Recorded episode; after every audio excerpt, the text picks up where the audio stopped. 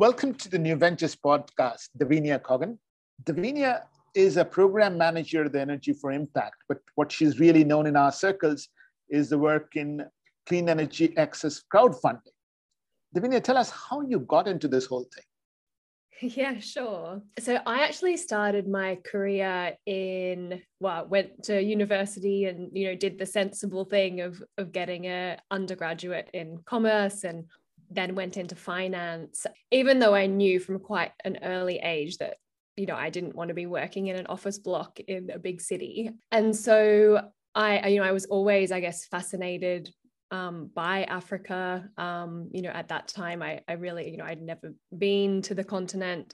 I didn't really, you know, have much of an understanding of the diversity of countries there. But for some reason, I was just, yeah, pulled, I guess, um, to doing work there. And so I, you know, started off my career, worked for a couple of years in the office block and sort of thought, well, you know, what is this? Have I really, you know, done all this school and university just to kind of sit here and essentially make rich people richer? And so I started a master's in international relations. Um, and then I finished that. And it was around the time of the financial crisis, like in two thousand eight, two thousand nine. And the company I worked for was divested um, by you know, the European um, headquarters, and I was in Australia at that time. And so I basically, you know, got about, I think, six months or so payout salary. And so I decided, okay, well, now I'm going to go to Africa. And I ended up working in Uganda, um, just volunteering for six months.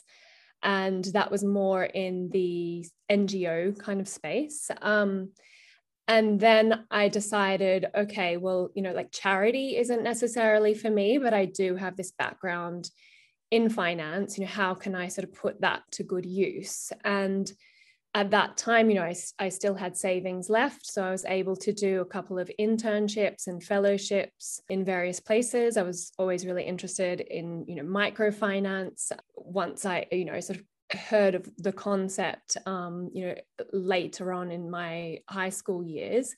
And so I moved to Tajikistan um, and worked with actually a crowdfunding platform called Kiva um, and worked with four different microfinance institutions in Tajikistan.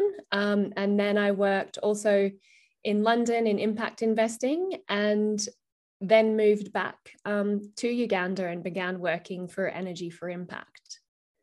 Oh, great. And then one thing led to another. You, from what I know, that you spent some time in, you know, you worked in both Nairobi and Kampala, and um, then you came back to uh, London and started this crowdfunding program. Uh, you know, what prompted you to think about crowdfunding? Yeah, so I'd spent a couple of years um, working in both Kampala and Nairobi, and it was, you know, our, our role was essentially to provide um, pro bono, you know, management consultancy type services to off-grid energy companies. Well, I definitely became frustrated that none of the companies I worked with were raising capital. It seemed like there was just such a big gap between the expectations of investors um, and what they were looking for and what was actually going on on the ground. The project I was working on was funded by the Swedish government, but we also had, you know, another a number of other projects that we worked on with the U K government. And at that same time, um, peer-to-peer lending and crowdfunding was really taking off. This was about two thousand fifteen in the U K.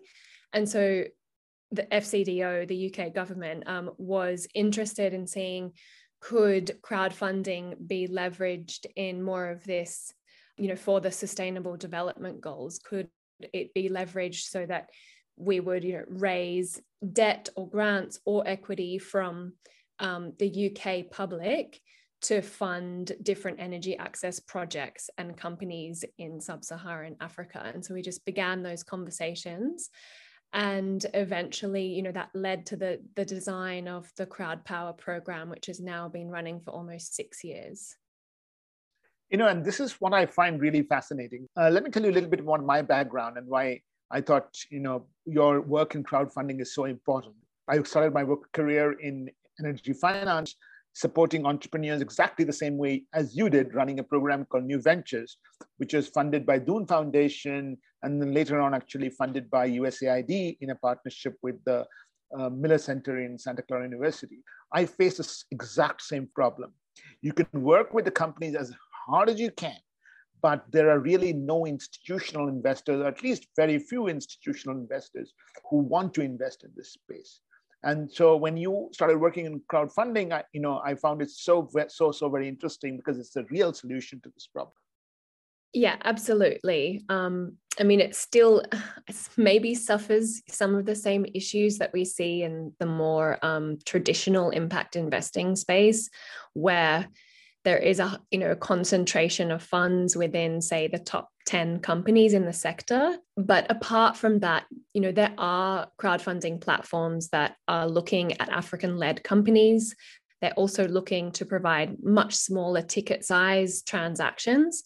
So it just makes it a lot more accessible. Um, you know, many companies, they need, you know, someone that is willing to, to provide debt or equity when they're really early stage, before, you know, they're able to absorb, say, a million dollars a year in loans. Um, they need someone there to provide ten thousand, twenty thousand, thirty thousand, so they can establish that track record that, you know, their borrowers that repay their loans, and then the borrowers are getting the access to capital so that they can grow their companies. Exactly. So I just read your, you know, recent report called Crowd Power, Crowdfunding Energy Access. And it struck me that, you know, the fifty-seven million that has got funded into Energy Access alone last year is quite a significant number, right? It's about ten percent of the total investment in this area. Just tell us a little bit about, you know, how this held up during the COVID year.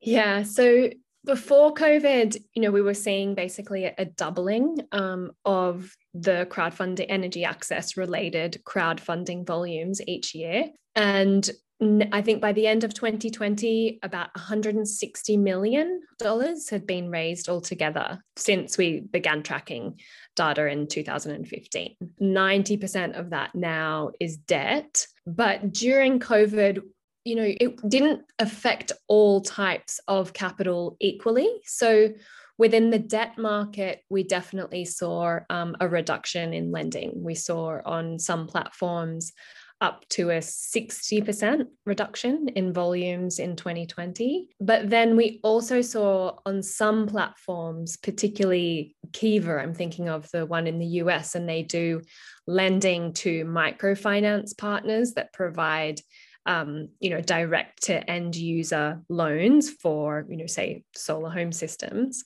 Um, but they also do direct business loans where they'll provide between ten thousand dollars and fifty thousand dollars to energy access companies as a working capital loan. So Kiva really actually ramped up their lending. And, and I've just been analyzing the numbers from last year, and they basically doubled their lending during twenty twenty. And that's really because Kiva's more of a philanthropic platform, whereas many of the platforms um, in Europe that provide um, you know, loans with interest. Kiva, for example, is a zero interest lending platform, or they have, you know, very low interest rates that just cover their, um, you know, the transaction costs. But what we saw with the European platforms was that because they're more of an investment product, I think, you know, they have different, I guess, risk considerations to a platform like Kiva. So it was really the platforms in Europe, I think the, the debt platforms that are lending to, say, those top ten companies in the sector that were really hit hard by COVID.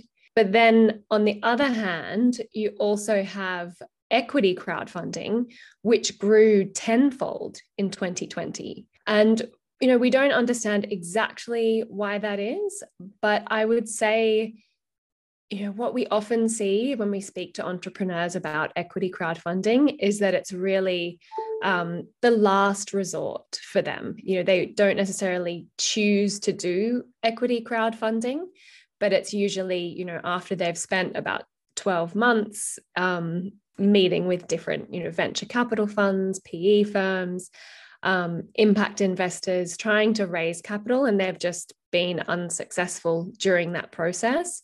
And so they do turn to equity crowdfunding. And so what I wonder is that during twenty twenty, when a lot of investors on both the debt and equity side paused, I wonder if those firms then felt, well, you know, let's actually do crowdfunding instead. And one of the platforms in the U K, one of the big, it is the biggest equity platform, it's called Crowdcube. I think they actually had a record quarter in Q three twenty twenty, their best quarter, you know, in, I guess, something like six to eight years of operation. So I think that sort of goes to show that equity crowdfunding actually grew during the pandemic. Great. So just uh, so that I understand this, you know, some platforms got hit by COVID, uh, mostly um, debt platforms in Europe, which had an investment style of product. On the other hand, Kiva, which is in the U S, and which is also, you, the way you are defining it, uh, is a debt platform, but with low interest rates, actually grew multiple times. And equity platforms also grew. So overall, when you compare, you know, the COVID year versus the pre-COVID year, in energy access alone, did the overall number of fifty-seven million hold up uh, between those two years? Now, how did that, uh, um, you know, just give us insight into that? Yeah, yeah, good question. Um, so overall, it did shrink. It shrunk by um, about twenty-five percent during twenty twenty. And, you know, when we compare that to those previous years where we saw, you know, one hundred percent growth, it, you know, it's not following the same trajectory um, as the previous five years. But at the same time, I think twenty-five percent is probably not too bad um, in the context of how shocking twenty twenty and the early months of twenty twenty-one have been so far. Right. Okay, great. Uh, so, you know, you've started already uh, talking a little bit about types of crowdfunding, right? Maybe it's, this is a good time to just tell us about the various types and the various platforms that exist and the options that exist for both an investor and an entrepreneur. Sure. So the, the big one is debt. So debt is, you know, ninety percent of energy access crowd lending. Um, and within your debt crowdfunding, you basically have two different models. So one is the direct lending to businesses. Um, these are typically loans of about ten thousand US dollars. There was a huge one, I think in twenty nineteen, it was a transaction that was about eight million dollars um, on the Trine platform. So you can see there's a massive range. And then the The other um, model that you see within debt crowdfunding is the micro loans. So they are more like the loans that go directly to the end users, and they range from about fifty dollars um, if it's, you know, something like a, a Pico solar lantern and perhaps mobile charger, up to about five thousand dollars for something like, you know, commercial scale um, cold storage. And you know, then you talked about equity crowdfunding. You know, what type of energy access companies do equity crowdfunding?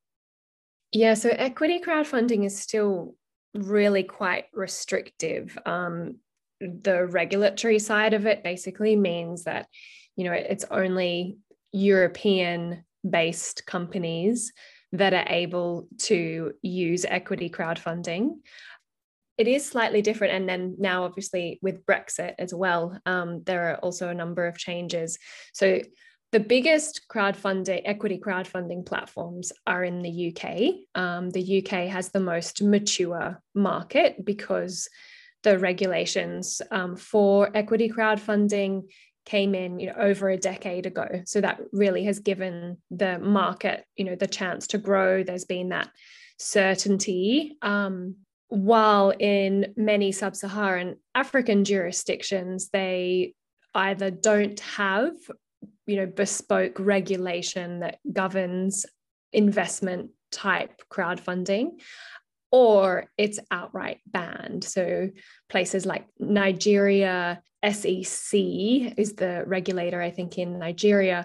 Um, they have banned equity crowdfunding and debt crowdfunding. So it, it basically means that most of the companies that end up raising on equity platforms They might have operations in sub-Saharan Africa or some parts of Asia, and then they will also have um, a company that is domiciled either in the U K or elsewhere in Europe. And pre-Brexit, there was quite a smooth passporting system. So like a Swiss company could raise on a U K-based platform.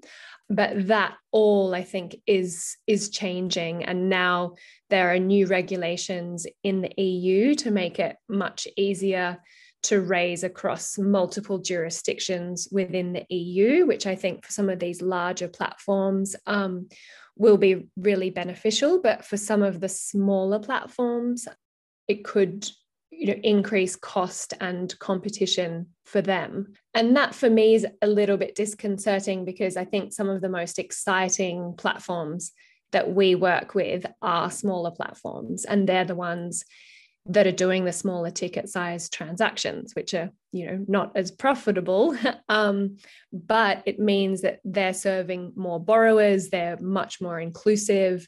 Most of the smaller platforms like Charm Impact in the U K, um, and then there's another one, Wagenzi Fund, that recently launched in the Netherlands.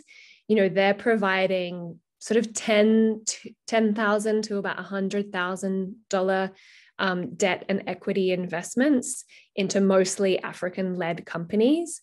Um, so I think it's, you know, it's important that those types of platforms are really supported. Absolutely.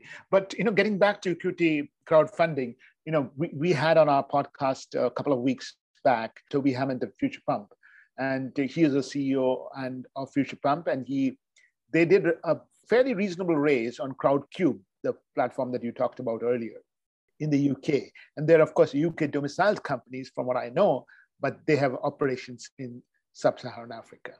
Are there any other types of crowdfunding platforms apart from debt and equity?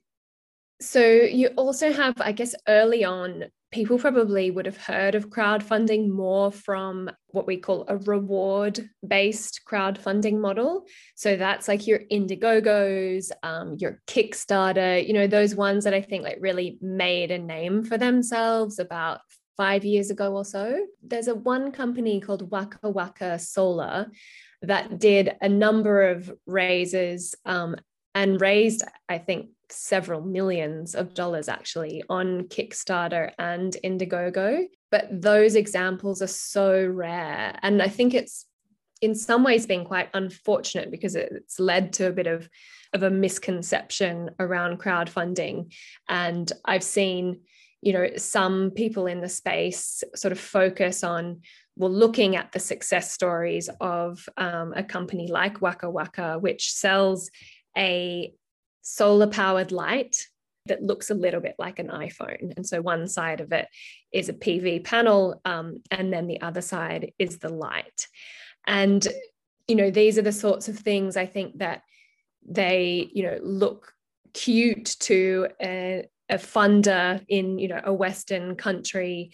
And they're like, oh, okay, yeah, I want to donate. Well, it's not really a donation, because you're you're getting a product in return. So these donors, um, they go into these, these campaigns and they see the product, and they're really excited, I think, more by the product. And it means that some of, you know, these companies actually end up raising a lot of capital on reward platforms, but it doesn't necessarily mean that their business is viable or that the product is suitable for the end users. Um, and so these products, you know, was intentionally created for Western audiences, which are the ones that tend to contribute to the reward campaigns. But once, you know, they start to deploy the units on the ground um, in, say, you know, a country in East Africa, they realize that the product is not appropriate, and the product has probably been designed from a very Western mindset. And it also means, because of the success of these campaigns, that there can be, you know, a lot of hype around the company. There can also be a lot of hype around reward crowdfunding. But in reality, there are, I think there are two companies, Waka Waka and Gravity Light, um, that have used reward crowdfunding to raise what I would call a substantial amount of capital. There are some other examples of companies that have used reward crowdfunding really early on in their journey. So they would use it, say, to raise about ten or twenty thousand U S dollars as a proof of concept. So it's usually, usually, you know, a seed round or like family and friends. It's kind of like a way to formalize that fundraising process. Um, but these are, you know, really tiny transactions, sort of like, you know, ten, usually, yeah, ten to twenty thousand U S D. And that is really just as a proof of concept. They might be able to produce like a minimum viable product from that and then do some market testing that they can then, you know, iterate from there and hopefully go on to raise money from other grant makers and eventually debt providers. I think the point that you make about the product being cute and very useful for a Western audience who donates or invests in the product, but it not having a market actually in sub-Saharan Africa is very important. I think that's probably the reason why reward crowdfunding revenue really took off for energy access. Perhaps can take off for, let's say, climate adaptation projects. You know, you know, invest in adaptation or conservation project with the reward of being able to spend a month there. Maybe it'll, it'll come back. Who knows? With that, thank you very much. Great. Thank you so much for having me. In this podcast, Davinia has given us an orientation of what crowdfunding is all about. In the next part of the same podcast, we will take a deep dive and explore how local African entrepreneurs can take advantage of crowdfunding.